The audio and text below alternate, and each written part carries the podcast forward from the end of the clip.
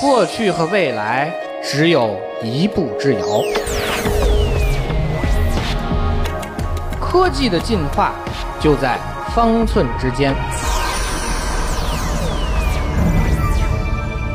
我为你穿越时空，讲述被遗忘的故事。你在听吗？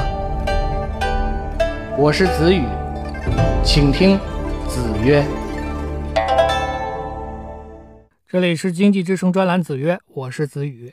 竞争总会造就一些业界的主导者，在游戏销售领域，Steam 现在就扮演着主导者的角色。这个全球知名的游戏在线销售平台，目前支持上万款的游戏，光是在中国国内用户就超过了三千万。Steam 平台的强势让它可以躺着赚钱。目前，如果游戏的开发者想在这个平台上发布自己的游戏，就要把收入的百分之三十分给 Steam。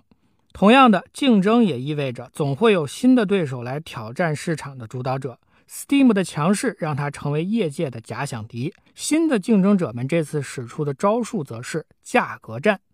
十二月七号，游戏开发商 Epic 宣布旗下的游戏商店正式上线。这条消息迅速引发了业界和玩家的关注。为什么这条消息有这么大吸引力呢？原因是多方面的。Epic 这家游戏公司的名字或许并不是每个人都熟悉，而要说起 Epic 开发出的游戏，那估计是大多数人都有所耳闻。这就是今年火遍全球的 Fortnite，中文名字叫做《堡垒之夜》。《堡垒之夜》是一款第三人称射击游戏，目前已经登陆了各大平台，从 PS4、Xbox 这样的家用游戏机，到 iOS、安卓、Switch 这样的便携设备，再到 PC 都在其列。基于如此广泛的硬件基础，这款游戏目前全球同时在线人数已经超过了八百万。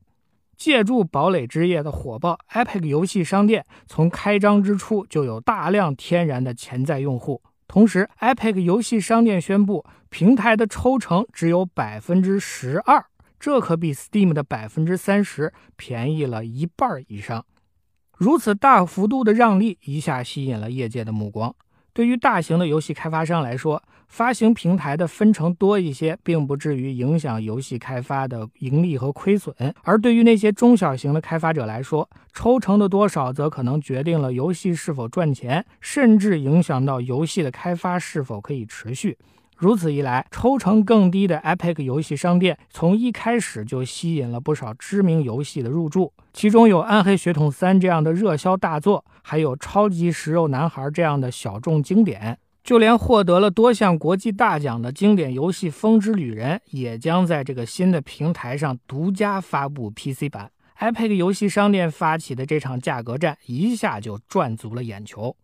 试图挑战 Steam 的当然大有人在，价格战的力度也是没有最高，只有更高。游戏即时通信服务商 Discord 最近也推出了自己的游戏商店，而且宣布商店的抽成只有百分之十。可以想见，这场价格战还会愈演愈烈，接下来的战况还会更精彩。当然，这场价格战和我们以往所说的消费领域的价格战有所区别。降低抽成的做法面向的是游戏的开发者，这种竞争方式可以被视为价格战，同时也应当被看作一种服务能力之争。在提供相同服务的同时，平台尽量降低收费水平。对于平台来说，这必然要求提升运营的水平；对于开发者来说，也当然会享受到低抽成所带来的红利。开发成本更低，开发资金更宽松，潜在市场更大。可以说，对于平台和开发者来说，这样的价格战都将在长期带来非常积极的影响，从而进一步鼓励更多的开发者进入游戏开发领域。对于游戏玩家而言，这种价格战也能够带来更丰富、更好玩的游戏产品。所以，如此的价格战绝对是利大于弊。通过这样的方式来打价格战，当然应该鼓励。换个角度来看，如此的价格战也会带来一个副作用。基于现有的技术模式，越来越多的游戏商店加入竞争，也意味着用户的电子设备上需要安装更多的游戏商店客户端。这不仅会占用大量的储存空间，而且有可能产生一系列的程序冲突。这样的副作用可能是难以避免的。